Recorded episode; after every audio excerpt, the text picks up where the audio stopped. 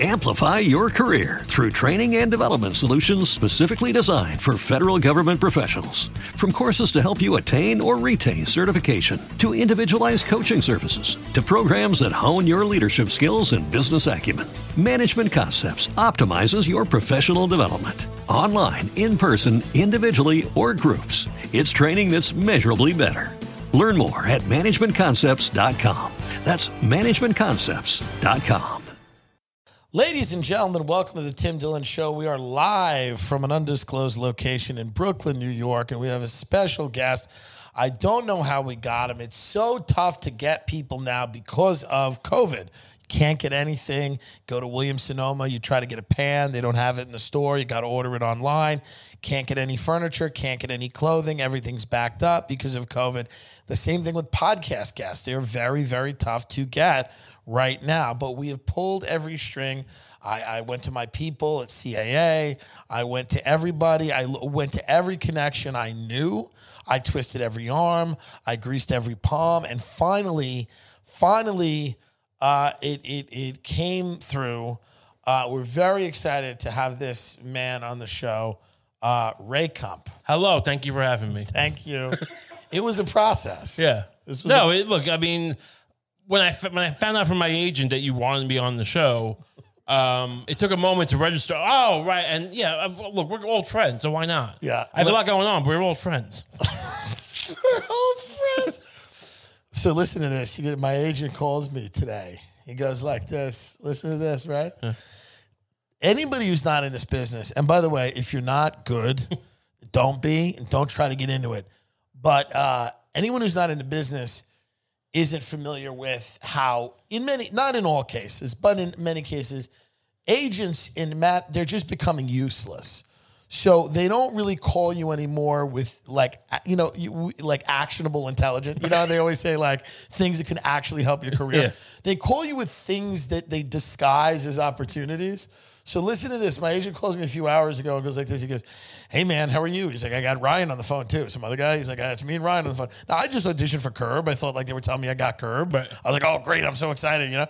Like I got Ryan on the phone. They're like, "All right, so we just want to go through a couple opportunities, if that's okay with you." I'm like, "Oh yeah, baby, I'm I'm in. Let's do it. I'm ready. I love the show, you know." And he goes, so the other day uh, we were talking. Uh, apparently, Lakeith Stanfield seen you on Rogan, and he thinks you're really funny. Now, uh, there's there's probably nothing really to do, but maybe you want to write something with that in mind. Am I I'm supposed to know who that is? He he's the guy from what Ben?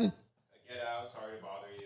He's Oh, a, he's okay. a- He's a- he's a- an established guy. Okay, cool. But they go like this. They go, maybe you want to write something with that in mind. I'm like, you want me to write a buddy cop film for me and Lakeith Stanfield? I'm like, what are you saying here? So he's a fan. Is, is he a fan of the show? I, I didn't, you just saw me on Rogan and thought I was funny. It's Right. like, dude, that's so, So- that's millions of people. This is like the friend who, like, you know, you, uh, you go past a girl, you, you lend a girl your pen in high school, and she's like, "Thanks," and then your other friend, when you walked away, goes like, "You should try to fuck her." yeah, right. but it's exactly right. Then they go like this. They go, and there's a guy at Danny McBride's company, not Danny McBride. Right. There's a guy at Danny McBride's company who works in the documentary division who's also a fan of you. And he said to us, I don't think there's anything to do right now with him, but we really like him. And I go, what is and they go so we just want to like set some time next week to go over some more of these opportunities i'm I- like they're not opportunities I want you to understand something, Tim. Uh, this is one of those moments when you have to iron's hot. You got to strike. Okay. There's no there's no time to wi- wiggle waggle about this. Tom Hanks, his janitor, si- signed up for your Patreon. Yeah, that's literally what it is. It's like these are not opportunities at all. They have nothing to do. It- it- look, I, I, I've never understood uh, that side of the business, and Yeah. they've never understood me. Uh, it's mutual. Yeah. But uh, it, look, It's like calling me and going, listen, so Sharon Stone is drinking heavily. She's into QAnon and thinks you're great. We don't know what, if there's anything there yet, but we just think we should explore it later on. It's like, This is, this is like saying, look, look, all right, well, I want to hear, I hear something. Um, Kevin Spacey has just lost custody of his children. This is a big opportunity. Like this, this is people spiraling. It's not. It's not opportunity. It's people who's on a career down, and you're seeing you on the way down. It's it's it's one of our favorite phrases. Really, it's less than nothing. You know what I mean? It's absolute to call someone and just say, "Hey, somebody famous thinks you're funny." I'm like, a lot of people do. Who cares? Unless there's something to be done. that was like eight years ago when you got excited about that. Yeah. I was like, yeah. I'm like, dude, I got bills to pay. I want to, there's things I want to do that requires money, like creatively. It's like, it would be one thing if they were like, hey, uh, you know, they've got a real great idea. Why don't you hear them out? Or they think you could be plugged into something, or there's something going on. But to just say, hey, they saw you on Rogan and they think you're funny and they want to, and I think they said, like, Keith Stanfield wants to talk to me, which I'm like, great. Right. Like, I'm like, I'll talk to anyone, right? That's what I do. I I think it'd be so funny if like I sit down with him and he's like, "Hey man, why do you put Candace Owens on the show?" I'm like, "Oh, this is this is what we had to get CAA involved. Just tweet at me like everyone else to go fuck myself." it would be myself." funny. if He was like, I think Candace had a lot of great ideas. yeah, he's, I like- can't say that Yeah. usually. he's like, "I want to thank you for exposing me to Candace Owens, who I now love." Um, so it it just we're at a point now where it's like the level of insanity you get to the point. I was kind of a dick to them on the phone. right. They were like, we want to set a time to talk about some opportunities. And I said, if we have real opportunities and not like some crazy idea, like some crazy, like non-specific, hey, why don't you write a pilot for you and Lakeith Stanfield, you know, on spec? It's like, yeah, guys, if there's real opportunities, let's discuss Because it. the reality is, it's like there, you don't start writing a pilot. You uh, this is what you, I, we learned from your thing until like the money's changed hands. the whole thing is that this is it in lieu of there's just no good news, Right. Which is fine, right? Because there hasn't been any in years. Just call with that. Like I'd respect that. Just call and go. So you didn't. So the, the a role I auditioned for in Curb was like a plumber. They go. They're going another way. They're going another way on that. I'm like, of course they are. Also, I don't know if a casting director is going to look at my Twitter and go, "Yeah, this guy was on a podcast with Alex Jones. Yeah, Candace Owens on." We don't want to. We don't need that smoke. we don't need that heat.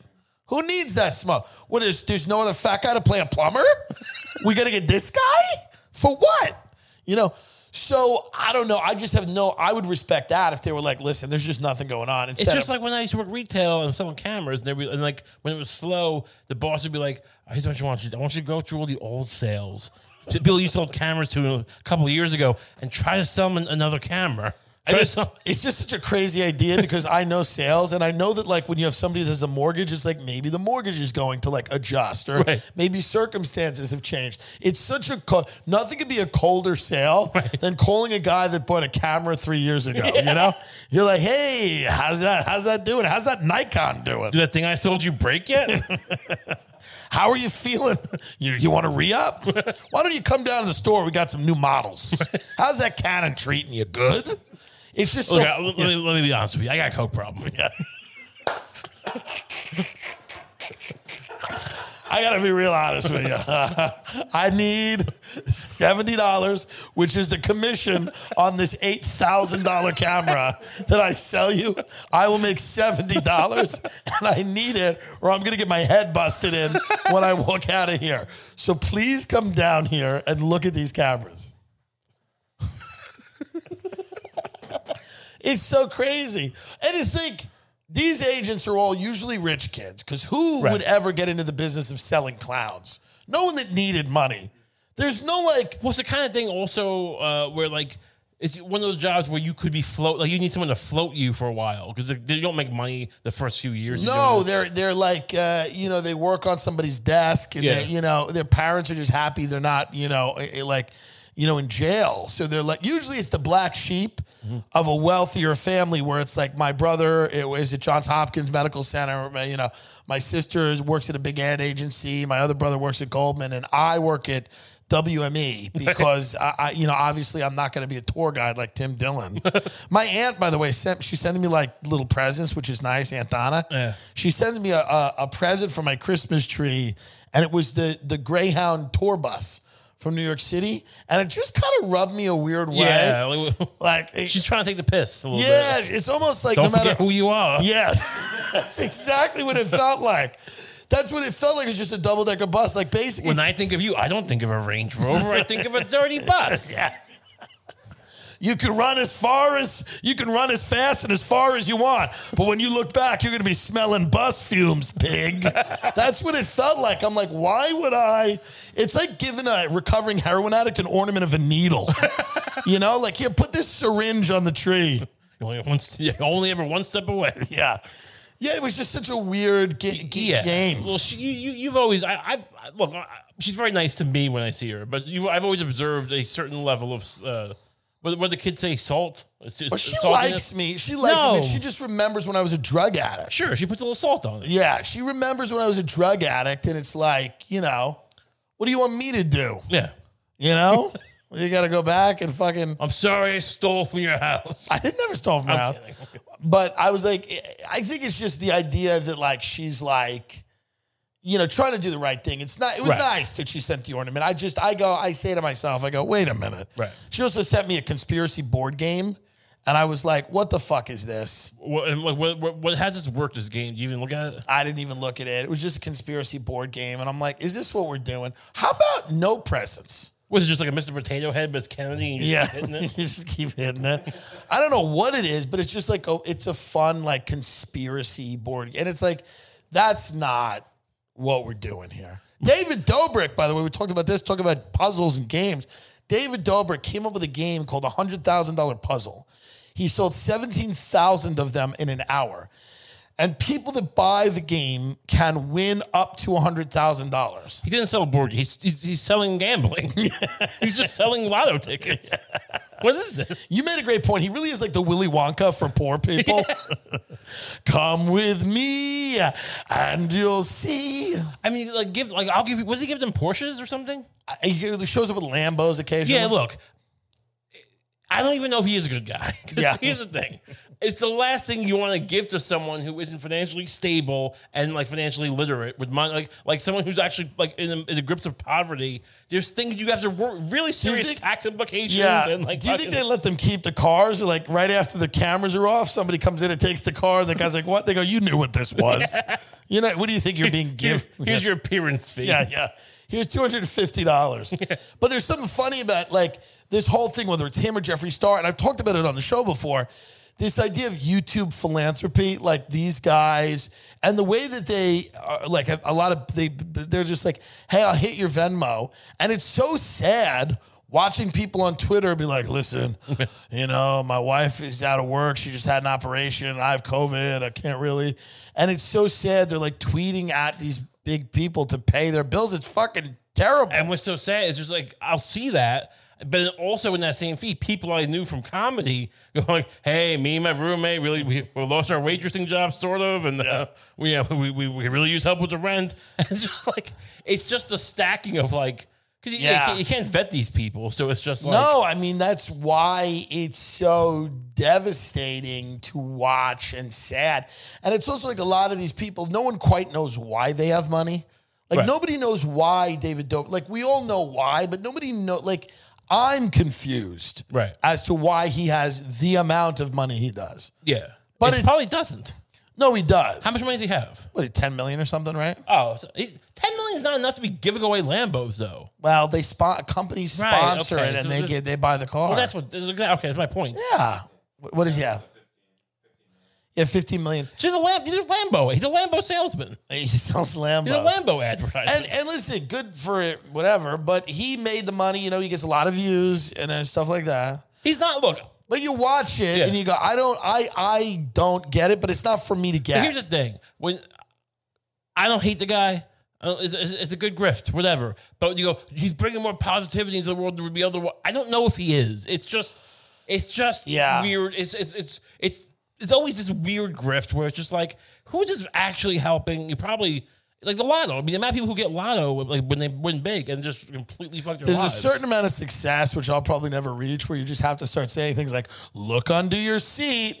today, like there's a certain amount of money where people just expect you to give them things, Right. no matter what. They're like, "Okay, I'm I'm gonna go get a free like water fan if I if I sit through uh, two hours of Oprah." Like that was a big thing. Oprah started it. Like look under your seat. Then Ellen did it, and they give everybody like there's just a certain amount of money. Whenever you whenever you hit that amount of money, people expect you to just walk around and give them shit. Yeah, this is the kind of thing you should do when you're a criminal. Right. Like a legit like mob boss. Yeah, You know, like right. You're just buying loyalty from people. Ellen should have given those cars to her staff, who she beat the shit out of. Oh, like, yeah. yeah, give them to the people that are genuinely hurting. give them a fucking Hyundai Sonata. Yeah, yeah. And it's always you look at people in the audience at Ellen or Oprah and you go, there couldn't be anyone less deserving than these middle class pieces of shit, upper middle class, have nothing to do but watch a television. When I was broke, I there was nothing less important than going to watch a TV taping. Right. Like the idea that like anyone in that position needs anything other than more work. Like it should be look under your desk. There's more work for you to do. Don't come back to this fucking studio to watch me interview Kirsten Bell, Kristen Bell, or whoever Yeah. the fuck Ellen's talking to. But yeah, it's interesting. The Dobrik game. What did you find anything about it? It's it's. Oh, how much he won? So he, he profited about three hundred fifty thousand dollars. See, he made 350 grand, but yeah, but it, it- a lot of it's a lot of games to sell in an hour. That's why we need a product, Ray. We can't keep fucking around. Entertainment, man. You you know, fu- you could you could really f- go scratch with What, entertainment. what, what about something you could fuck? You know, I'm little- listening. A little like a Furby that like like because the flashlight was too big and it's just too gross. You, you, and it doesn't look like a living thing. You need like a like a our own version of a Furby. Like, but it's like maybe uh, you know, a, a face uh, like like a non what about a Furby with a very small mouth for pedophiles? Look. I mean, it's better if they're doing that than if they're you know with kids. But And that's exactly what we'll say. sure, Like a small mouth for a pedophile to face fuck. Why are you pushing back? I just don't know if we should lead with that. I'm I mean, just look, saying. look, pedophiles are, are, if nothing else, resourceful.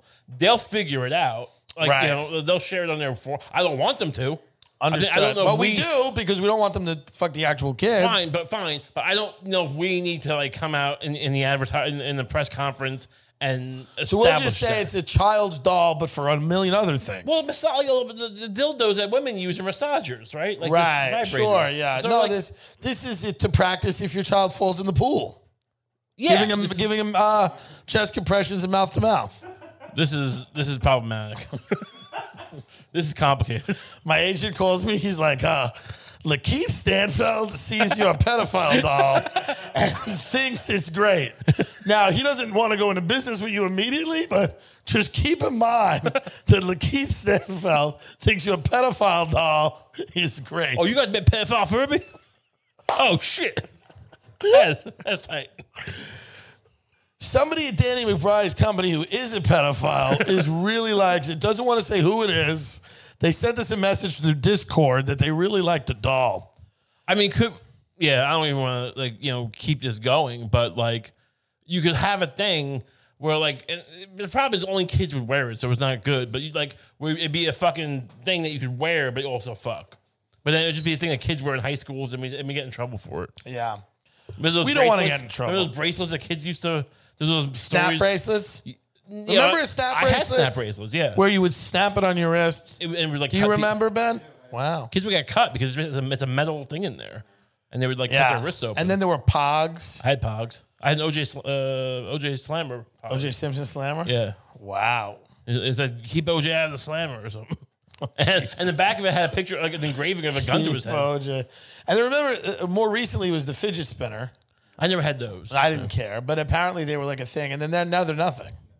Now they're nothing. yeah, like uh, for like a, a year there, everyone was claiming to be like some kind of OCD maniac who like had to like fucking the whole time be honking fifteen different things. Right. You see these like advanced fidget spinners that have like knobs and like Right. wheels and gears, and they see people, like YouTubers go, "I like this. 'cause I have to fiddle with things." Like it, it's I love it's like you could show somebody a picture, like you go go back in history, you show somebody a picture of the future, and you see all these people fidgeting with all these things. Like, oh, what do all these gadgets do? It's like, oh, nothing. They're just they're just uh, uh, uh, for something to, for people to do that are on too many SSRIs to get their dick hard. So they just want to play with a fucking weird fucking.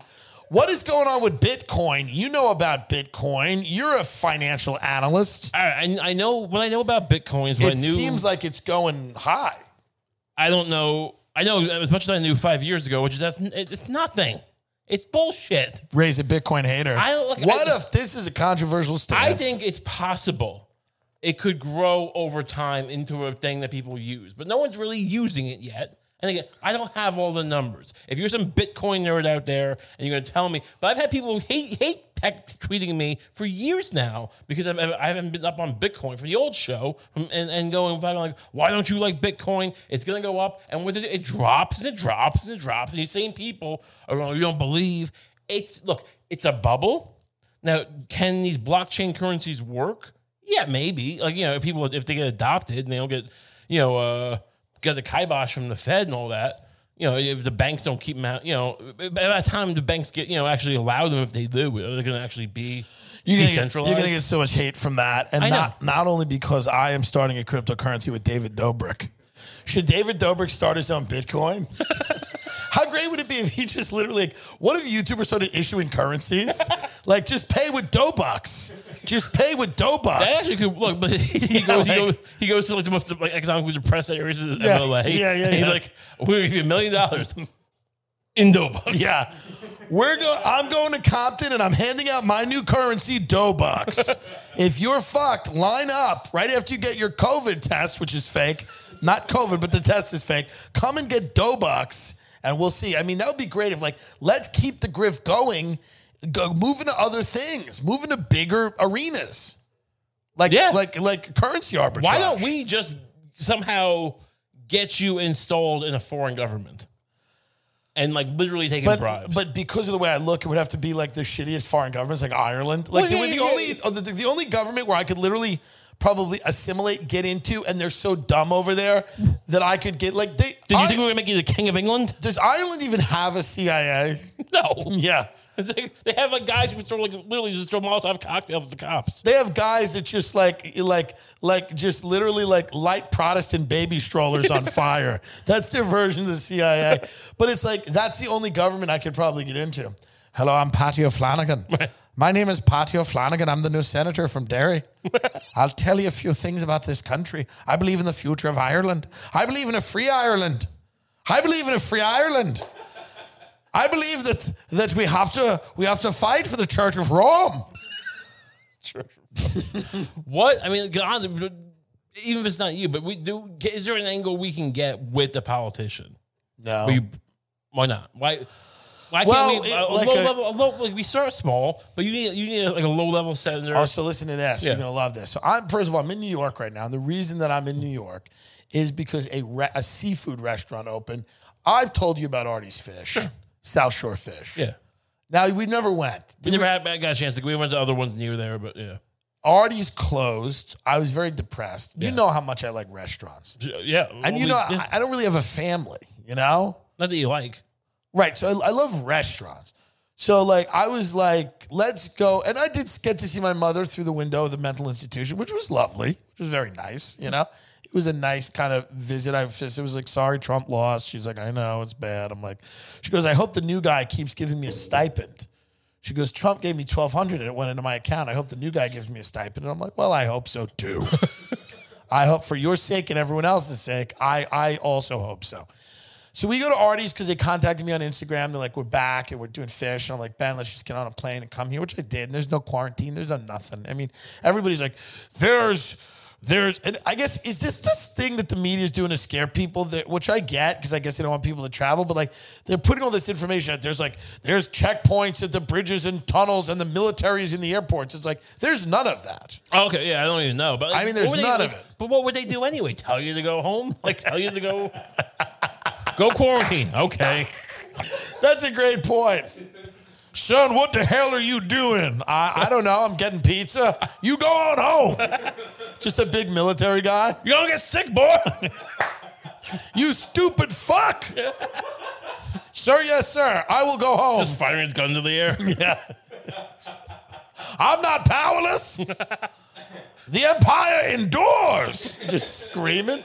It's like, who is this? Who did you hire?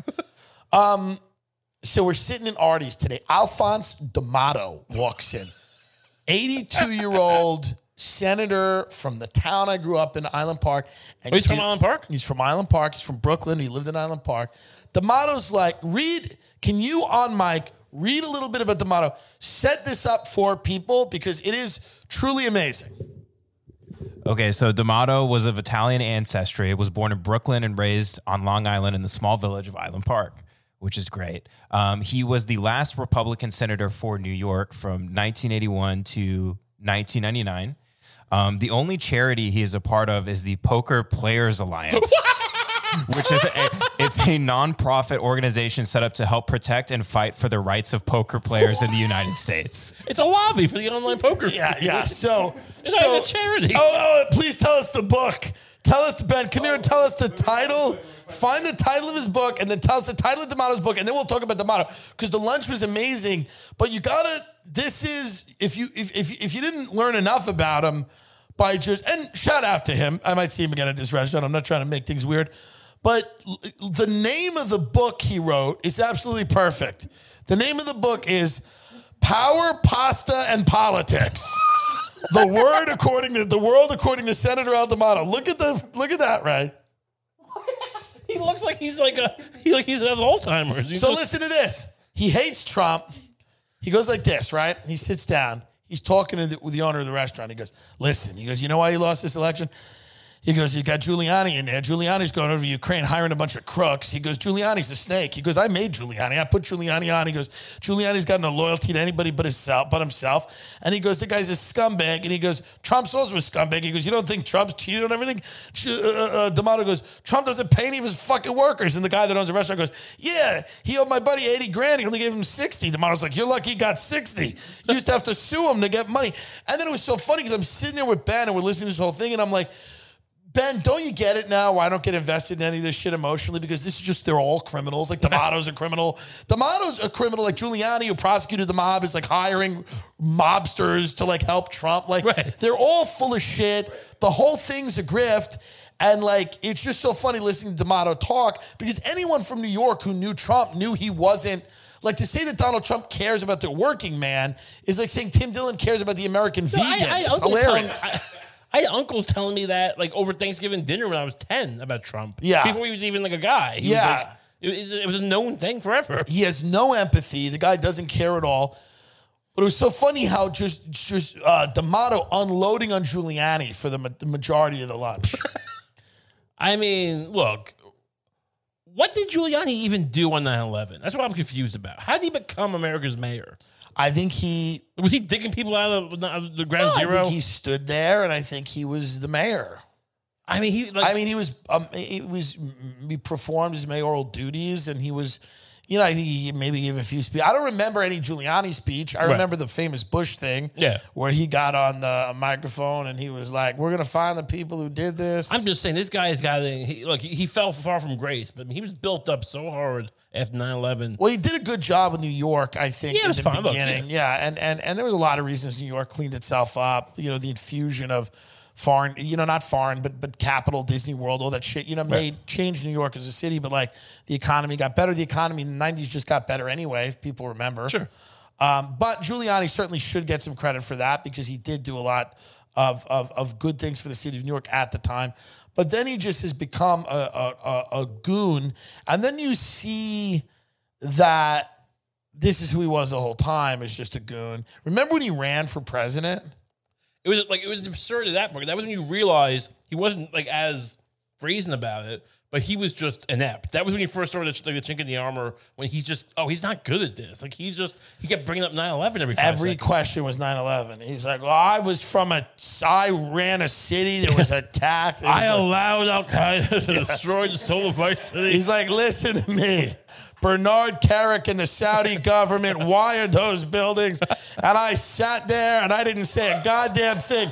Do you have any idea what that's like going to bed every night with the deaths of 3,000 plus people on your hands? he got like shit because like apparently firefighters hate him because uh, there, there there was some thing where they wanted to like, like so at, at one point, I don't know if it was day two or three after 9-11, there it turned like they realized there's a river of molten gold under like Tower Seven or some shit where- under the rubble. What a goddamn hellhole this country is. We keep going. And so Giuliani goes, we have to like you know secure this. I guess we can't have the the gold will swim away. So he pulls people off of like looking for like firefighters' bodies and victims and all this shit. Goes, you have to go.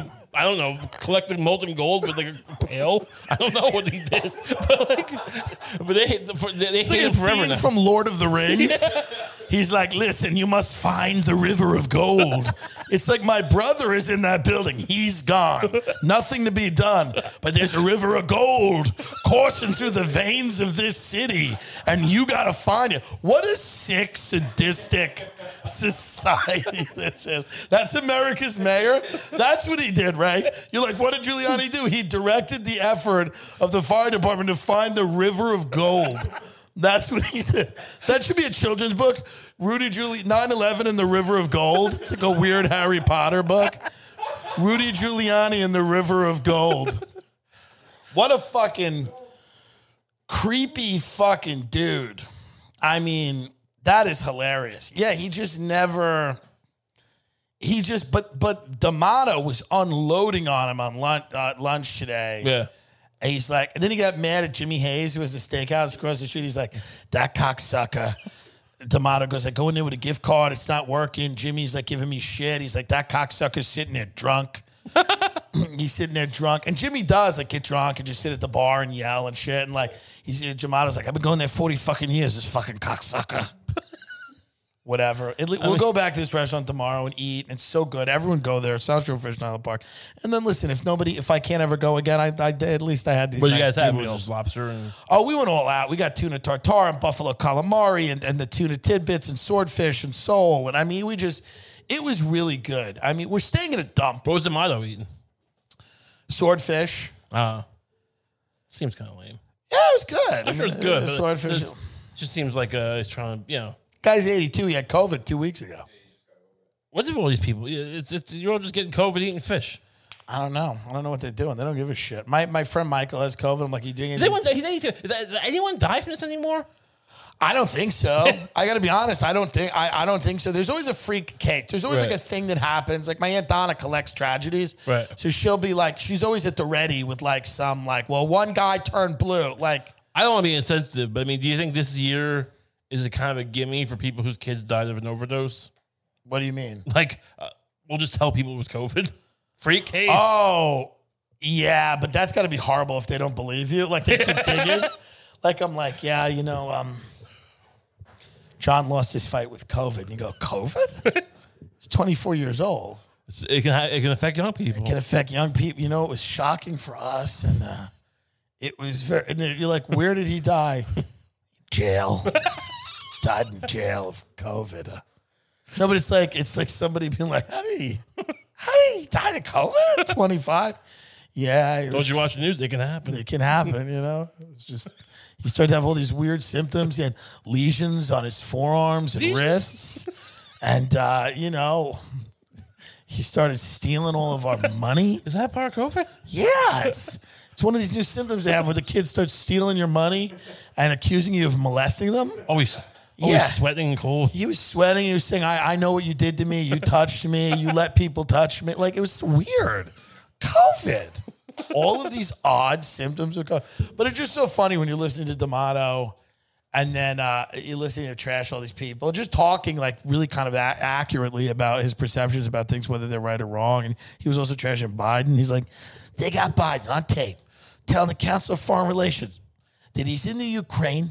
His son's getting a lot of money because, you know, CFR, it's like real prestigious. You get in there, you got to spend all this money, blah, blah, blah. He's doing all the, but I mean, he gets not it, right. man. He's not wrong. He's not wrong about anything. He got it. And I I was, uh, Ben was hearing it. I'm like, that's politics in America. You want to know what it is? You might not like it. You might want it to be something else. Maybe one day it will be. I'm not telling anyone not to organize. Go force your floor vote for Medicare for all. Do whatever you want to do. But at the moment, as it stands, politics in America, it's a goon squad. Do you think the CFR didn't, back in the day didn't fuck with him? Didn't, didn't, didn't like reach out to Al, Aldemado? I don't know. I think he was probably a guy that they fucking lied. He's a criminal. Yeah. These are all criminals. I mean, like these people. uh, Politics is a, is crime. It's like it's legalized bribery and corruption. It's what it is. It's I mean, like political parties used to literally be they they ran gangs, they ran yeah, cops. yeah. So I mean, it's just like this is uh, who these people are, the direct descendants of, and in, in every uh, meaningful way. And you know, you can hear that when they're at lunch, and just the way he's 82. It's so funny because this cocksucker. I go in there with a gift card, and you know, like Jimmy's being like, "This motherfucker tried to rob me," you know, like on the other side.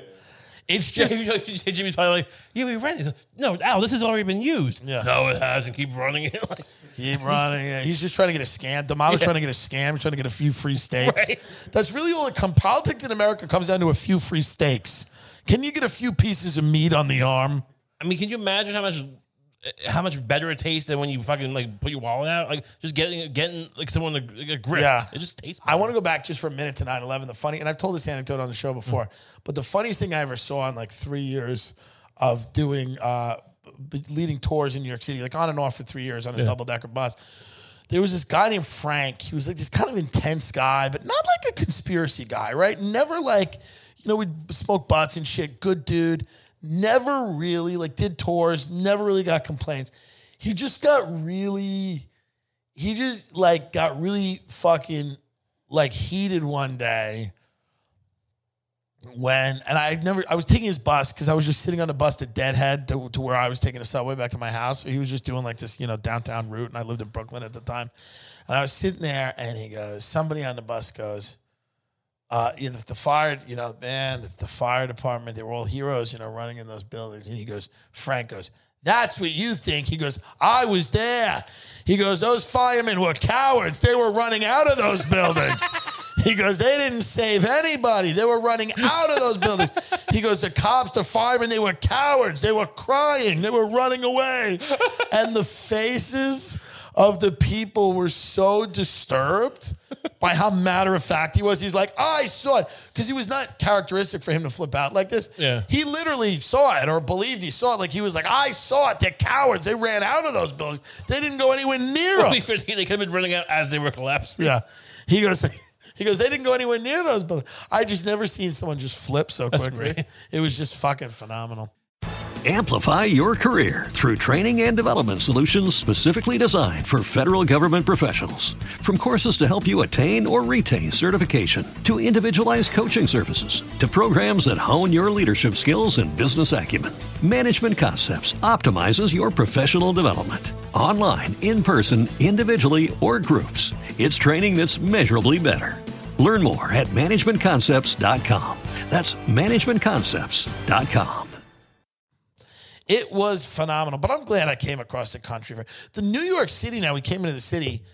The the the city now has outdoor dining in buildings. They Right. built wood and plastic Like sheds. like sheds, like horse stalls that look like they're part of a stable. Like It looks like those things that like we sell Christmas trees out of.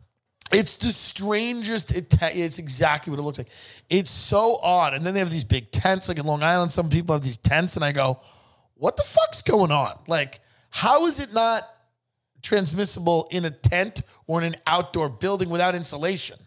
Yeah, I would think you know. Um, I, I look. I guess there's still airflow. I mean, Can't we just put better filtration systems in the fucking buildings? no, I don't know. I think they're allowed to. This is the thing. I think they're like there's a, there's a lot of companies that like can open but don't because like you have to build negative airflow things. and They're expensive. Like it's like Right. You know a lot of people a lot of people's jobs just are, are just working from home because like what are we gonna do? Spend like ten million renovating the building?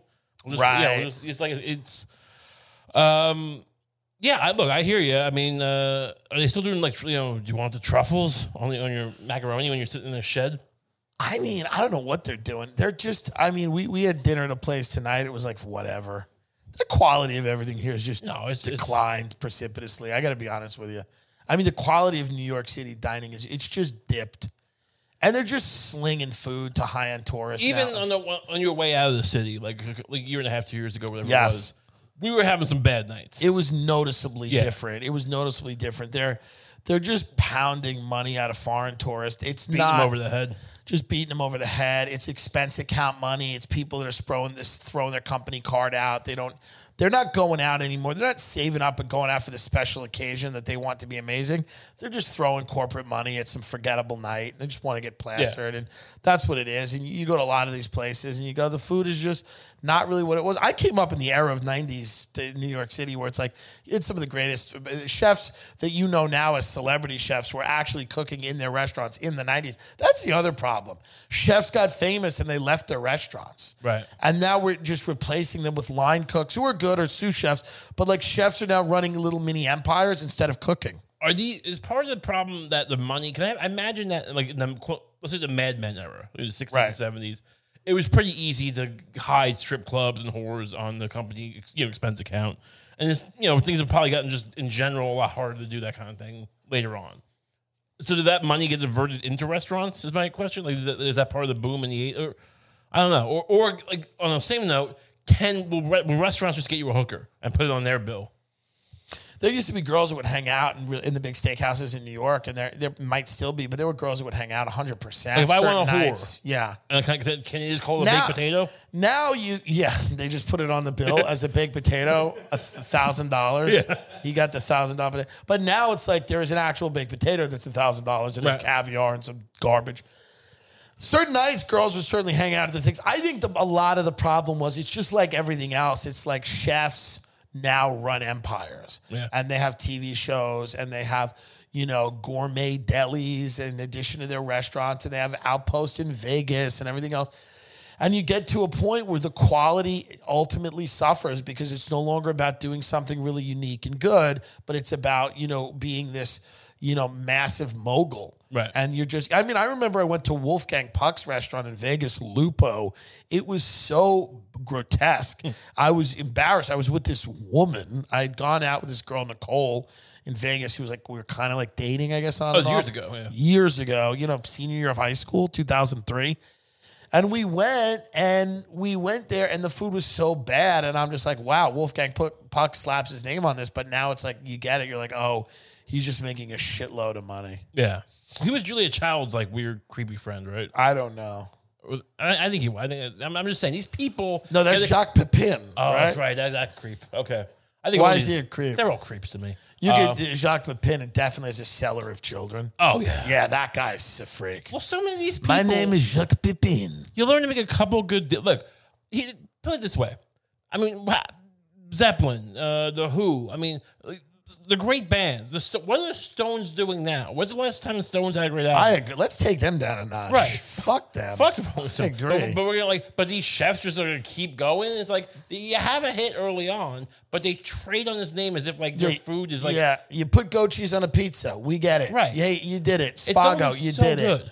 And Yeah. it's like when when you go there and it's low key, you go to New Orleans. And they come get these fucking charbroiled oysters and it's big, and it costs you like fifteen bucks. It's like oh, it's amazing. As soon as you start telling someone you have to take a trip there, you have to go here, you have to eat. There, very rarely is anything hold up. Nothing's really Right. that good in life for the most part. There are Yeah. a few things, but for the most part, things are pretty good, and people try to define their lives by them, and then they tell you this is the greatest thing I've ever had in my life. Well, there's And so- nothing. there's nothing because I go to New Orleans. I get the. I, I go to Desire Oyster Bar. People go to Acme. And uh, Desire Oyster Bar is a regular oyster bar in the Royal Sonesta Hotel. It is fine.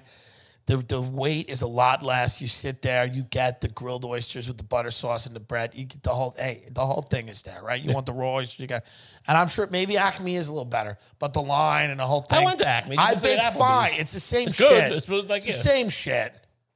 You know, so at the end of the day, it's like the hype around anything Yeah. destroys it. That's the amazing thing about the culture that we live in now. The marketing hype, the endless marketing machine. There's- You're not gonna have fun playing that Dobrik puzzle. You just think you are. Like the hype around it destroys it. How many people think killed themselves after losing the Dobrik puzzle? this is my last shot. Uh, David Dobrik dealing with bad PR as uh, his puzzle responsible for a rash of suicides.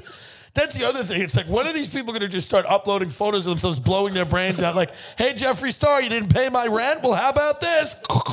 No hashtag, no Lambo. Yeah. Hashtag no Lambo. Or a guy that just blows his brains out in the Lambo. I wanted red, not blue. This wasn't enough. This wasn't enough. It didn't fill the hole.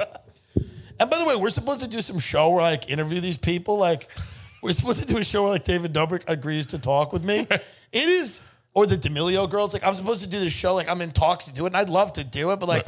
The idea that anyone is going to let these social media kids anywhere near me, like if these D'Amelio girls who have clothes in like every store, they're like zillionaires, they own TikTok. They've got 180 million followers combined, or maybe more.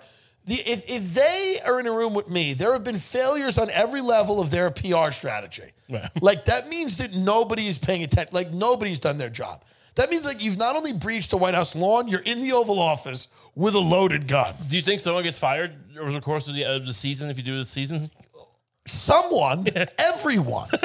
if you're a PR company, you use this as a way to get in with them and go, that Dillon fuck up? I mean, clean the fucking house. Who is this fat fuck? He's got 300,000 followers. He's talking to your daughter about 9 11? Your daughter's America's sweetheart. She's got fucking Aeropostale jeans. This fucking idiot's there doing bits about Rudy Giuliani and 9 11 in front of your daughters? Did you take the D'Amelio sisters to the 9/11 mall? Just going to different boutiques. I mean, or like dope. Like, there's no way in hell Dobrik's coming on a, a show. Because my first question to him would be like, "You seem to be like a Willy Wonka for poor people. How did this happen? How did this happen?" And I don't. Well, Tim, what I'd like to talk to you about, is, uh, what is he like? What is even his main? Is this, like I, this is all gimmicks, right? But what's his main gig? He's a YouTuber. Okay, so it's just like I just want to talk to you about my YouTube show where I like, what is even the content of Dope? don't- I think he made funny, cute Vine videos that people liked, and now he does. You know, like he putting made- things in his mouth. I don't know what they do. Like Will Sasso. Listen, every time I try to watch any of these YouTube videos, it's YouTubers talking about what they're doing, and none of them are ever doing like they're like, all right, so today it's day in the life. Super excited for this video. So we're waking up today. Now I'm brushing my teeth. Now I have my guy. Now I have my assistant, and my I'm here in a mansion. My assistant is gonna uh, take my dog for a walk, and I'm like, how did this all start? Like, how do you get to mansion? Like every YouTuber I watch, I guess I got to go earlier because now they're all so famous. Everything they're doing is interesting because they're so rich, right? So like, hey, I have a golden toilet, and then that's the video. But I'm like, how did this all come together? Like, what's the early work? if he- Show me your early work. It'd be funny if he did level. You go, well, I gotta be honest with you, Tim. I let uh, wealthy rich men piss all over me. Yeah, but I don't. But I would. I would. I would understand. right. But no, I think I think these guys are brilliant. Listen, at some point on this planet, talent became offensive. Right. I don't know when, but at some point, somebody who became ta- you could almost you know maybe it was these like American Idol type shows. Mm-hmm. Maybe it was something where talent became like weird. Like maybe it was like looking behind the scenes at talent. Nobody wanted to do that. Everybody just wanted to see Judy Garland come out and sing somewhere over the rainbow. Nobody needed to know she was a pillhead and a drunk and beat her daughter. like there's a certain point when the E True Hollywood story got too much. People like, you know what? Enough. We don't really need to see all of the shit that went into this. I, I always think about it. Like I'll be laying in bed at night going, at what point did people just decide we don't want talented people anymore? But it, just- it happened. At a certain point, people go, we don't want. Eddie Van Halen. Yeah, yeah, Too showboaty. yeah. Eddie Van Halen. Just fucking. It wasn't even music anymore. Just like. It's too fast. You didn't like it. Everyone was coked out. And they finally came to and was like, oh, enough. We'll just we'll have uh, who you gonna blow. But at some point, I maybe it was Susan Boyle when she came out. It was like this ugly woman who sang. no, and but she's everyone- so talented. We don't care. This is yeah, grotesque. just melted everyone's head. They're like, we don't want any of that. I don't know when it was, but at a certain point, people were like, we don't want that. So what they wanted was like this relatability, make me feel comfortable. Shane Dawson, like not great looking, decent looking, not like not uh, not horrific looking, but like very average across the board guy. Not that funny, not that talented, but was open and let you see everything about his life. And and you they were selling access to their lives and all of their thoughts and all of their feelings and and how they interacted with the world and i guess that's what people at, at a certain point that's what people started to find interesting they're like i just want a friend i don't want someone who's talented i don't know when that happened And not to take anything away from these people, right? Not to take anything away from Dobrik. I'm sure there are talents there. You don't get that big without certain kind of talent. But I think the main thing was that these people just had a real insatiable need to post their lives online and the people connected with I think it's also I, look. It, they're product of the time, but I think that the it wouldn't exist if it wasn't for the weird appetite on the people. Well, of course. And like it's like they're at some point you could, your dad couldn't yell at you. He couldn't make you feel stupid, and like it was like everything had to be softened. Like I'm not, I'm not trying to say, oh, nerf the world. Everyone can. I'm not- I'm not an incel, but I'm just saying. But there was a certain point when like you had to kind of take it on the chin a little bit, Right. And like these kids don't. It's like it's like it, variation of the whole, you know, participation trophy horseshit, whatever you want to call it. And so, like this coddling, this coddling never would have worked when we were kids. I mean, we would have. Uh, No, it's it's coddling, but it's something deeper than that. Something strange. I don't know what it is. I I, I think about it all the time. It's not simply that. Um, I think that plays a part in it. That sets a, a cultural hundred percent tone. But there's something there's something going on where people are watching other people open gifts that they didn't get. right. There's something going on where people are watching someone eat food, like a mukbang, just gorge themselves with food. And they, they don't care about literature. They don't care about movies. They don't really music is whatever. But like they're they're they're passing their time by watching someone gorge themselves with large quantities of food. And I don't know if it's sexual, if it's a repressed desire.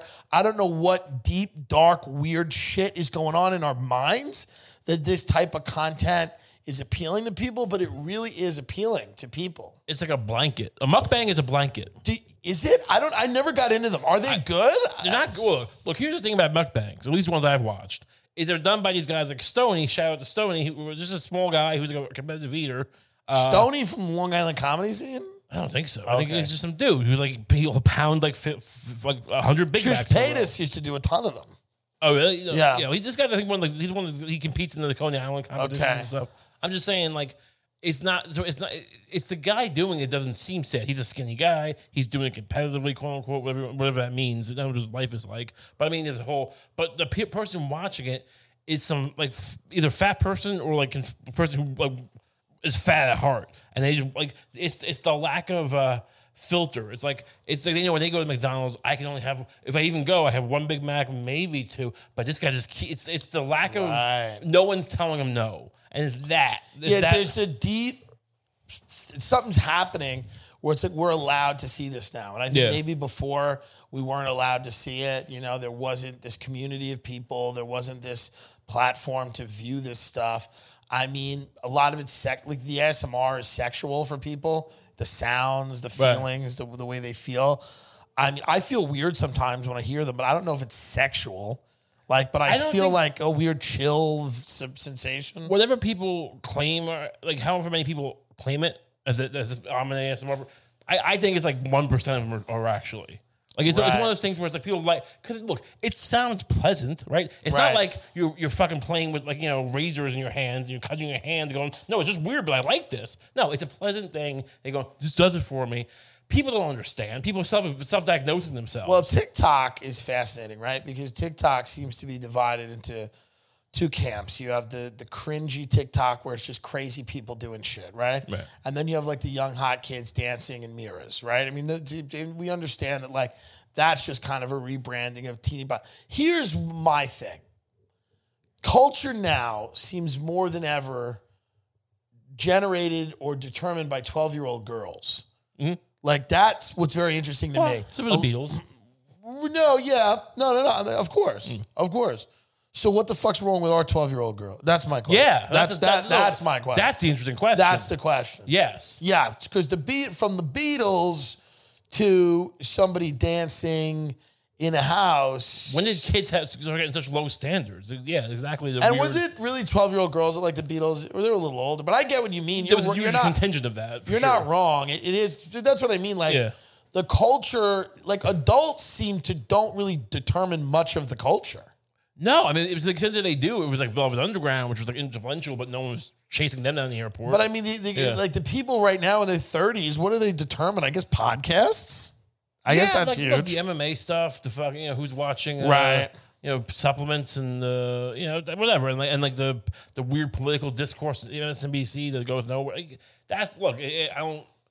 Is it any better? At the end of the day, is that even better than the fucking kids dancing in the mirror? No. I think that's a pro- the problem is the futility that is out there. Like, the, like there really is no hope. Right. Like, I don't. I think even even It's a new theme for the Tim Dillon show, everybody. We're breaking new ground. It's another, tell them what they've won. It's another, there there is no hope. No, but I really feel like like it's just apparent to even the least cynical people that like, oh yeah, like people have been talking about how screwed up this, this whole system is for decades now, and nothing changes. We had we had Obama, who seems like he would be the guy who would change it. He didn't change. Like it's even they don't understand why or how, or they don't understand the power structure per se. But like they get that they're like, oh, it's all kind of fake. It gets more fake every year, and so it breaks the brain in a certain way where like you don't like why would you care about Right. like you know some guy who's just you know part of the record company industry it's all Well, something happened to me. I bought that dumb Bape hoodie for the sketch I did where Yeah. I played the rapper. Was not a lovely hoodie. rapper. What was I playing? An influencer. right And I put the hoodie on. I'm in the Bape store. And, you know, nobody treats you nice as a plus size man buy, buying clothes unless you're in the Bape store. Mm-hmm. And a you have- lovely black man came up to me and he goes, you, you look fresh as fuck right now. And I was like, thank you. That's the first compliment I'd ever gotten in a clothing store. And I put that hoodie on and I look ridiculous, right? I look like a candy cane. I got my red sweats.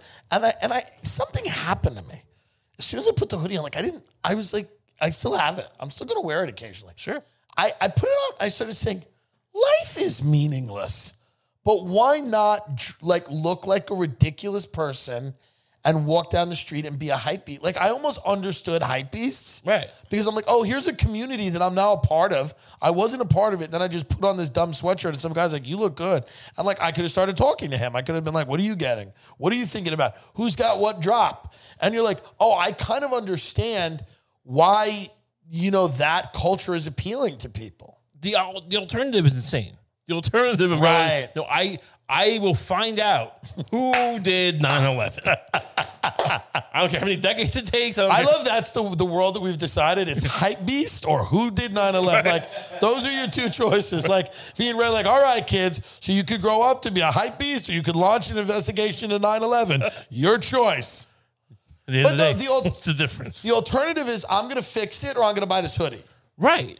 So- well, that's the thing because there is like at a certain point, it, it, it, it's not even giving up on the conspiracy thing. It's like at a certain point, did they figure out that if you can kind of create a binary that like because things changed in this country, you know, in the first half of the 20th century and like in the 60s and 70s, they got real change done to a certain extent. And I think, but it was like slower, it was incremental. People like you know didn't make a. It wasn't like kind of led by. It was you know a lot of like lawyers gave up their time and, and like and, and and people were activists for years. You know, it was like and now it just seems much more like all at once you, and you fizzle out and you lose it and then just kind of you, you don't have the in between of just kind of it's normal. It's normal that we all kind of like patiently work for things. No, it's just like everything or nothing. So it's like Yeah. you know, it's just how they keep a, a grip. It's like yeah, if you want to be a you know go. You, you can go on, you know, in public and, and be a, you know, you can kind of be a loud mouthpiece for a while, but it's Well, not going to sustain. The world is so ridiculous. And when I put on that hoodie, I'm like, oh well, I'm just taking my place in insanity now. Yeah. In a, in the way in a way that I kind of like understood and it resonated with me immediately because I'm like, you know, you're listening to D'Amato talk, this cocksucker, this crook, this motherfucker, Giuliani, this motherfucker. And you realize that really is what it is. Like, you know, Trump doesn't pay anybody and Biden, he's a cocksucker, crook. Like, and you're like, oh, there's that, which is kind of the way it is.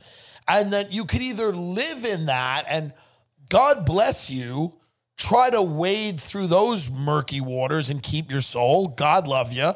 Or you could just kind of buy a ridiculous hoodie. I mean, how many people are even capable? Like people, this is, like, this is myth that like life is more than the nice meals and the cigars and the women and the men and whatever the fuck it is, the sensory things. That like, even if you are Jimmy Page or whoever, like David Bowie, I mean, how much more satisfied is David Bowie looking at his? I'm sure he's a little, he has something more to look at. Um, he- of course, he's more accomplished than, but like, how much happier, or even just if not happy, it's just like how much more like fulfilled is he? I don't even know. Like, like Yeah. these people are often like kind of unhappy. I guess people that feel, you know, when you think about honor and bravery and risk and all these great Yeah. virtue and all these things that life is supposed to be about. But then you go in in the wor- in the world that we've created. You know, I'm not saying it's impossible to display those virtues. I, I'm sure there are ways to do It doesn't it. help when veterans like can't get health care. Right, right. You're in your wheelchair. Why can't you walk? Yeah. What happened to your leg? I mean, like it's just like it's, we're subliminally like. There is, and then you have like Tina Forte, who's my favorite out there. Motherfucker, Trump 2020, motherfucker. She's my favorite person because like she's just selling stop the steal hats and Trump forever socks and like Right. she just like go to my online store. Everyone's got an online store. Like I get it, but I mean that's why it's like my thing. I'm like I do a podcast. I think it's funny. Buy the merch. We come up with funny merch, shit like that. But like I, I'm never gonna tell you like, hey guys, it's gonna be okay. And it, and here's why it's gonna be okay because you're gonna go to the online store. Like the Tina Tina Forte's, like her like everything dovetails together. It's like go to the online store. The revolution's here. We're packing the streets. We're going to every state capital. Trump 2020, motherfucker.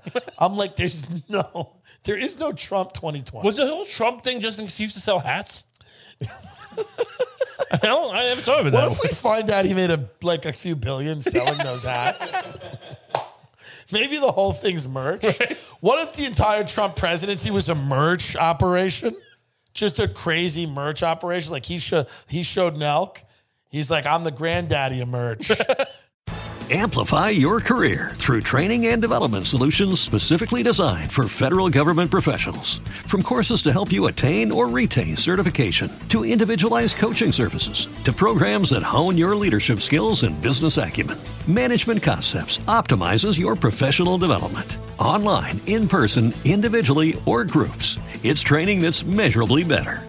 Learn more at managementconcepts.com. That's managementconcepts.com. what does his post presidency look like if you could guess? I mean, you got look. You buy into this shit, he's gonna be like this big, you know, figurehead in the Republican Party. I don't know. No, what? No. He look. He might still run four years. He he's crazy enough. He might. But either way, he's either gonna live in Trump Tower, or he might. like, I don't want to like fall for like the, the the grift that like oh they're gonna actually arrest him and do all this shit. But they might, and like he might be smart to get out of here and go like to somewhere with you know less extradition. I don't think he's going to do that. I don't think Biden wants that, and I also don't think. I mean, I, I don't think they're going to do that. I think that I think he decompresses, Yeah. sobers up, not from booze. He doesn't drink or any of that, but I think sobers up from the idea. Like, He'll probably move like, permanently to Mar-a-Lago. I think I'll move permanently to Mar-a-Lago. I think what'll kill him is not going to those rallies. I think those rallies were everything. They were. He never had that before. He never had those rallies. You know, he's like it, it seemed like he was always a grifter and like a, a cult he became a god. Yeah. Yeah, but he never had the like uh, in person like fucking like the crowd. Well, like, he never became a god. And you know, me and you touched on this years ago.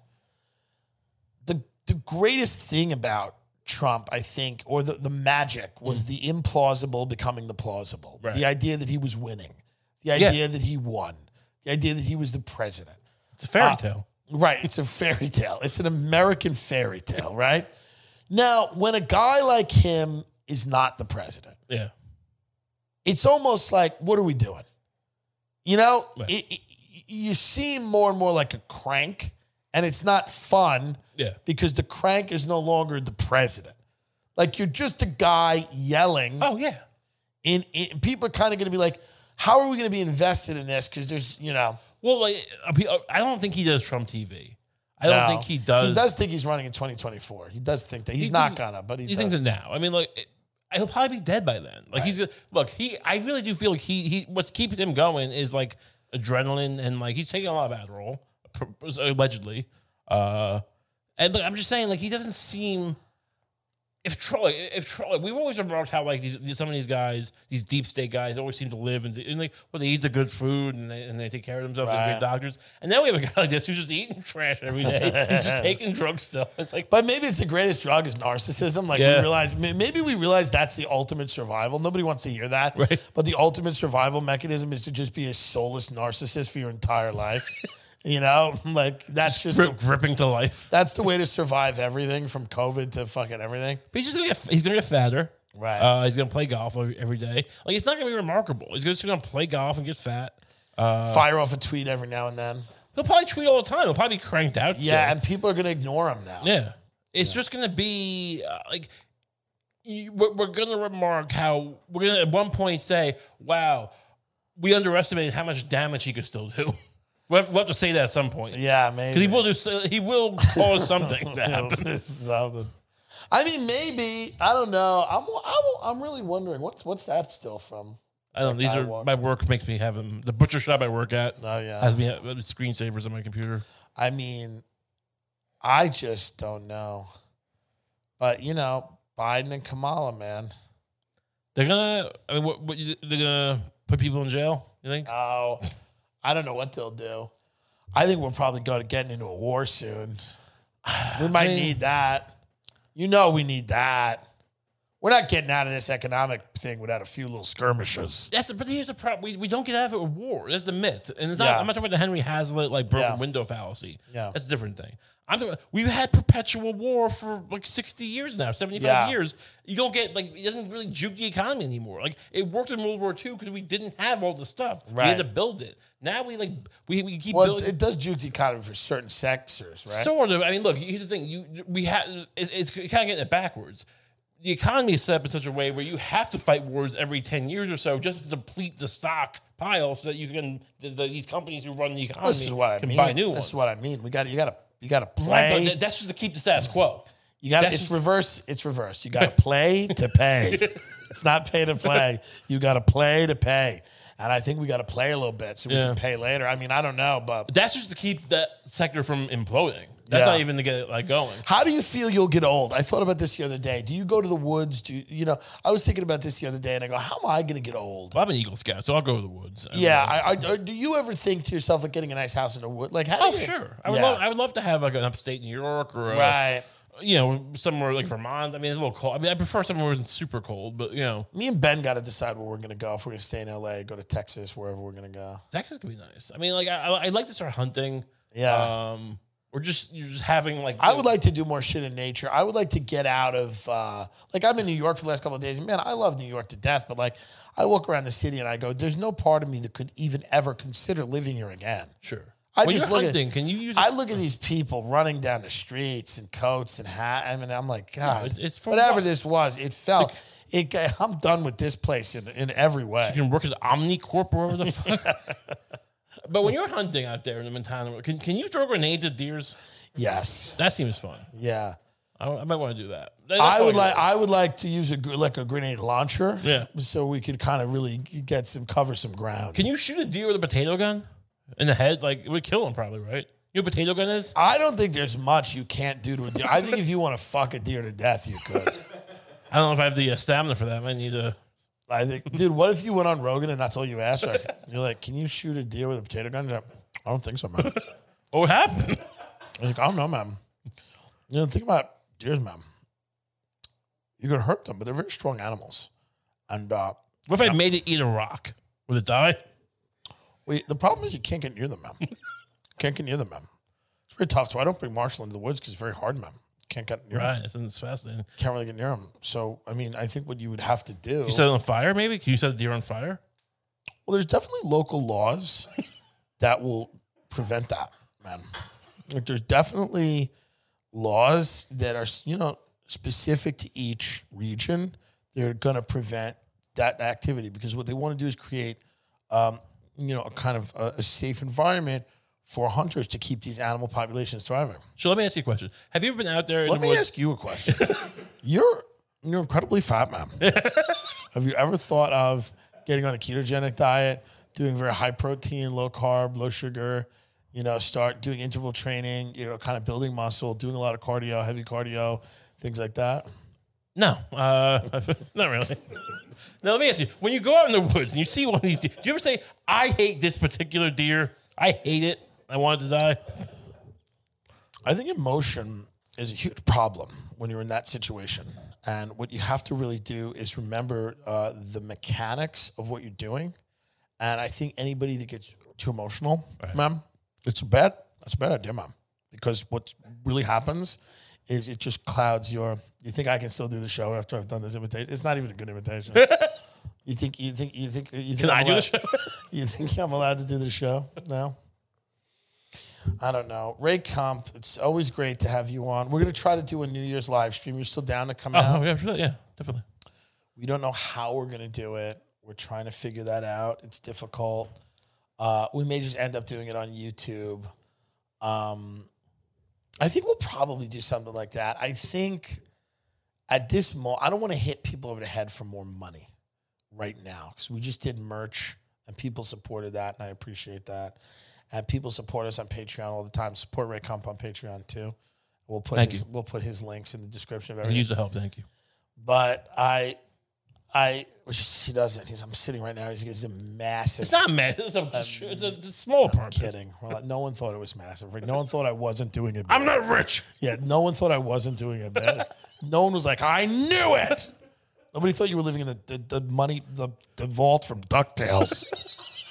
um, Yeah, I can't. I can't reach the top. I'm drowning in the gold. Yeah, I was like you and Launchpad McQuacker doing backstroke and gold coins. But uh, I think we might just do a YouTube, you know, two two and a half hour live stream on New Year's Eve, and then maybe we'll turn on some super chats. Maybe people could throw us some money. But I just I want to kind of give people a break. It's been a shitty year. It's been very hard. There's a lot of people out there that don't have money, and I just don't want. I don't want to like fucking ask people to pay. I think if people don't have any fucking money, and everything that we do in the future, by the way, it's like even if we do do any of these live events with tickets, we're also going to have a situation where if you don't have the money, you can email and watch it for free. You know, which is the right thing. Which, You know, but I mean, my my agent told me that he goes, we gotta. He goes, Sam Harris does it like this. We're like his fans if they can't afford it, there's an email. And I go, listen. You know how many people are going to do that? Right. Yes. I'm, like, I'm looking at you like, what, what, what are we doing here? My fans will do that for the sake of doing it.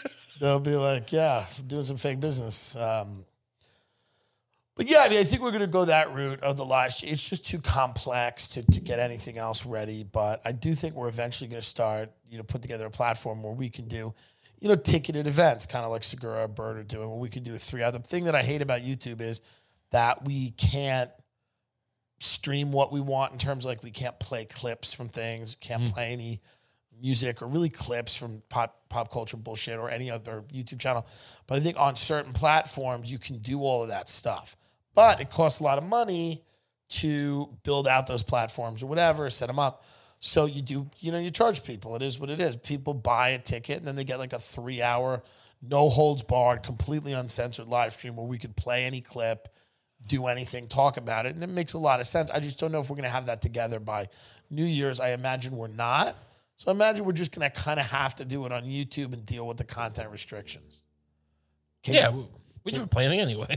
What? We never play. We always say we're gonna play clips, and we play like a minute. Of Well, we something. could. I think it'd be really fun to play certain shit. No, eventually we'll do it. But I'm saying like we'll we'll, we'll still be good without the clips. Oh, it'll be great without. What are you doing on New Year's Eve anyway, folks? Who are you going to watch? Oh, I was gonna I was gonna sign for Tim and Ray, but uh, no, they can't play uh, you know, the Bieber. What are you going to play at? They can't play Bieber. Can you imagine we do have one fan that's like totally like we always think of a great characters like hype beast Chris Hedges, like a guy that he's like our corporate overlords, but he loves sneakers. like he's a hype beast. He realizes everything's fucked and why. He's like the oligarchy and the plutocrats, but he just loves sneakers and hoodies. These are fresh. Yeah, these are fresh. He's like, I just look so goddamn fresh. He's like, I know I'm, I'm I'm serving the plutocrats and the oligarchs that have hollowed out all of our institutions, but I look so fresh. um, but um, yeah, but what are you gonna do? Play the Dobrik puzzle on New Year's? You're gonna what? You're gonna you're not going out. You're gonna need to fucking do We'll something get, cool. we'll just get some kid whose dad is no longer with us because of the Dobrik puzzle. so what, what was what was your last memories of your dad? You Was it was it playing the puzzle? did, did your dad win? He didn't win, did he? What was his last? He fired off one final tweet to Jeffree Star. Said, favorite distance, give me money. Dude, should I start tweeting to Jeffree Star? Like under dummy accounts, like horrific things. Like, hi, Jeffrey. I was raped when I was nine years old. I've, the trauma of that has just made me unable to, you know, I worked at a factory, I lost my arm. Jeff, like, to, what, to, to what, get a car? Oh, did you see if he'll give me five grand? Okay. That was funny. I, I was raped by a bunch of uh, animals, uh, literal deers. hey, you have some money? I mean, like it's just funny because like Jeffree Star looks at those things. He's like, "Yeah, I don't know. That doesn't really." But I think does, that doesn't speak to me.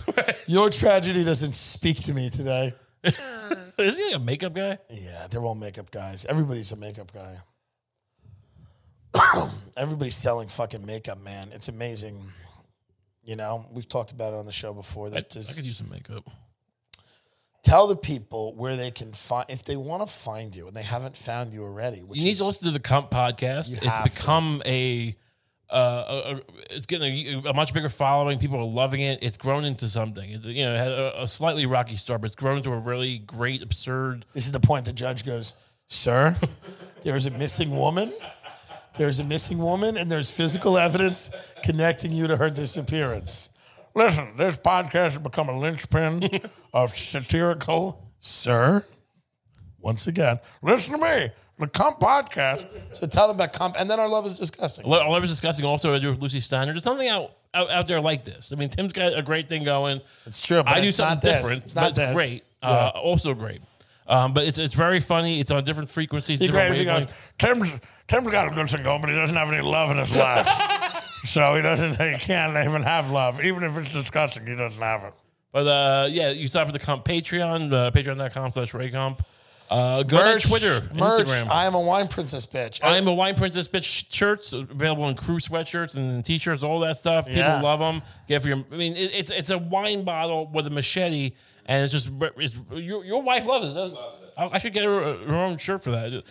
Phenomenal. Uh, you should get her. her own shirt. what are you talking? I'm saying like, like I want for Ben, You're but she trying to a- fuck his wife. she has a shirt. What are you saying? I should get her her own shirt. You keep your hands off his woman. Well, I don't know if like she wants a more form fitting. Like, I- yeah, uh, will you leave her form out? Or what? What that Listen? I should come over your house. Let me, let me measure her. listen, would your wife shit on me? Maybe she should poop on me. So you know, Twitter, Instagram at Ray Kump. Uh, yeah, you know, there's a whole world of Kump out there. Come join. Come join the world of Kump. Yeah, I mean, what do we have to plug, Ben? Do we have anything? Patreon.com, the Tim Dillon Show for uh, additional bonus content. Uh, uh, merch is closed. We appreciate that. We'll be back in maybe the spring. We'll do a drop. We have some cool ideas, cool designs, shit like that. New studio being designed. We do apologize that this is another non video episode. Our next episode will be video from our new studio. Will our sign be ready? Yes, it will. So we'll, well, that's going to be a new episode from our new studio. Very excited about that. That was just built and designed. And this is our episode from New York City with Ray Kump in Brooklyn. Parting thoughts, closing words. What are you telling people? The holidays are coming up. Right. You'll be around for New Year's. You could give them some thoughts on that. But I mean, for the for the Christmas holiday, what what what, what are you telling the people for the Hanukkah and the Kwanzaa? You stop looking for meaning in corporate entertainment and, and, and, and, and corporate sex. You know these corporate models. Find someone who will touch you willingly uh, and just you know, caress them and sing to them. Let them sing to you. Uh, like and buy you know buy shirts. This sure. is beautiful. buy merch if you want, if that fulfills you, but just find out who you are at your core. And then just, you know, as, as gross as it may be, you don't have, there is, there's no more, the patina is gone. You don't have, like, have to hold yourself to a, there's no Don Draper, there's no Tom Cruise. You know, he, Tom Cruise is screaming at some guy because he's, you know, not wearing a mask on, on the set of Mission Impossible. Just be who you are. Eat Right. buffalo wings, you know, yell at your kid. Uh, and just you know, like love your wife, love your husband. Who gives a shit? Were you instructed defendant to answer the question when he saw when he last saw the victim alive? When did he last see the victim alive? You can stop all the talk about the patina and everything going on. When did you last see the victim alive? Was she in your car? advice of counsel on the Fifth Amendment. But then you just start going right back to it. You're like, who we are is so important. Francis Scott Key once said, You know, it's interesting. We've never been to jail. I've never been to jail. Like, I've never gone to prison. Uh, like uh, you as a prisoner, you mean, You're just been Yeah, I've never jail? been in. No, I've been in a jail. I've been in a cell because Right. of the suspended license. But like, it's got to be something interesting about doing a doing time in prison. Oh, I don't no, want yeah. to. I don't want to do it. I mean, I've had like I spent you know a day, a, you know, the better part of a day in prison or jail, and you you get a taste of that. I don't know. Not, it's just it's kind of crazy how it's something where. Like you spend your whole life thinking of it. It's, it's something that's always in your head, even though like we like privilege and all that, we didn't have to. It's my- But like it's still it's, it's something that hangs over your head. And then when you're actually there, though, there's something about the like the tedium of that day. It's like, oh, this must be the worst thing in the world for like for, you know two years if you're there for you know prison's bad. Is my point. Is it? no, I know. I don't know where I was going with that. I'm just. I just tried like to work out ideas, and I thought maybe. I just can't wait. You think maybe you'd like to go to prison? Is that your point? No, I just think that like white women will eventually start going on vacations to prisons. Like they'll make Angola into like a bed and breakfast, and the like people just have like they'll be eating it like you know you know I've talked about this before in the show, but like there's definitely to be a time when they like like that the the, the the the electric chairs like people doing selfies in it and like Yeah. you know Well, they did that in Alcatraz. prisoners yeah they did that absolutely prison is so weirdly inhumane obviously you need prisons but like Right. it's just one of these archaic things where you know it really does just destroy people Oh yeah, look, it's just you you need them for a certain percentage of the population, which is a fraction of what it is now. Like it's just you know what I mean. Like it's just it's so obviously like it's for, it's run for profit. It's run like you know um, there's lobbyists to keep certain laws in place to keep certain people into prison. It's not not just the private prisons. It's just a whole. It's a it's a huge racket. Um, it's just another you know segment of the economy and the, and the government and the mil- like like the military. Like you know, it's like once the military industrial complex became a thing, then you had to find a reason to fight wars, and once the prison thing became, a- you had to find a reason to keep you know people in prison. It's just you know, and like the the, the, the police uh, guard lobbies will like lobby against like you know pot smoking being legal. It's like there's no even like yeah there's no correlation other Yeah. than you want more prisoners right. i love that the, the, the, the, the what is it the corrections officers will be like we want Yeah. we don't want pot being legal Right. Yeah. It's like it's just literally like the only argument you can make is like, well, there's going to be less uh, you know jobs for us. It's just like when Wow. the Pope, every few years, the Pope uh, sends people. Did you see from the, Pope Vatican. liked an Instagram? Like he liked some chick on OnlyFans or something, some Instagram. No, the did he? Instagram. Yeah, and he like, got in trouble. Why for does it. he even have an actual like account? I don't know, dude. There's something happened. The Uh, Pope uses the Pope account. Unless it's a total fake story. The Pope liked a, a, a, a, girl on Instagram or something. There's probably honestly some dude who ha- runs the Pope's account who also has another thing on his phone and he flips the profile. right. Because I'm just saying, I just don't imagine the Pope being allowed to use the I don't Pope think the account. Pope dates women. or you know, yeah, Yeah. That Pope is. uh There's so much about how good of a guy he is. That's The why. Pope, I think the Pope's like little Huddy. but the Pope, the, the Vatican would send. What if the little People- Huddy started dating the Pope? Is that allowed? What? Ben, uh, We're going to such hell. Ben, what is it? Correct. Yeah, the Pope liked an OnlyFans bikini model's photo on Instagram. Yeah, the Pope liked an OnlyFans bikini fan. Yeah, I mean, photo on Instagram. I don't think the, the Pope is. By the way, here's what's logistically- crazy. That's the healthiest thing that's ever happened to the Catholic Church. Yeah, what's about to come out about the Pope? Yeah, the, the, How the- many- He's a heterosexual that likes women. Like that's that, that's the healthiest thing the Catholic Church has ever had. Uh, this whole school is about to whistleblow on the Pope. All right, Yeah. go like some you know Pamela Anderson porn. Yeah, yeah. Go like some. Yeah, imagine that. Right. That's so funny. Yeah. Uh, this Pope is involved in this horrible rape scandal with this uh, girls' school in Sierra Leone. It's like, hey man, just go like a couple of some gash on Instagram. You know what I love? I love Belladonna. yeah. She really gapes. Yeah. Throw him off the set. What's the Pope's name? Pope Francis. Pope Francis, you got to throw him off the set. Go like Bella Thorne's fucking bikini picture right now. Throw them off the set. So when these 19 kids come out and say they've witnessed you fucking sacrificing their friends, you have a fucking alibi. Like the Pope's like, "Ah, I'm just a man trying to get my dick wet.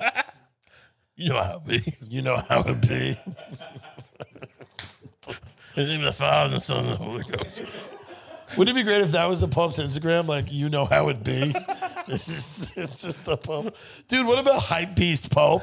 He just starts coming out like bathing ape, like Pope clothes. He's like, man, he's like, listen, he's like, I believed in salvation. Then I put that fucking bathing ape hoodie on.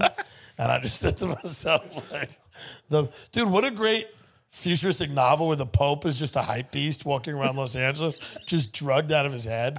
Like that's like a brilliant novel that would win a Pulitzer. Like Right. the Pope, like like 200 years in the future, the Pope, or not even like 10, 10 years in the future. Yeah.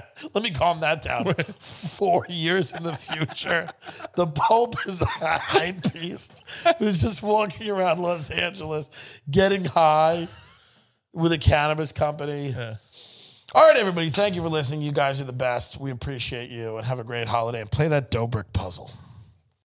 Amplify your career through training and development solutions specifically designed for federal government professionals. From courses to help you attain or retain certification, to individualized coaching services, to programs that hone your leadership skills and business acumen, Management Concepts optimizes your professional development. Online, in person, individually, or groups, it's training that's measurably better.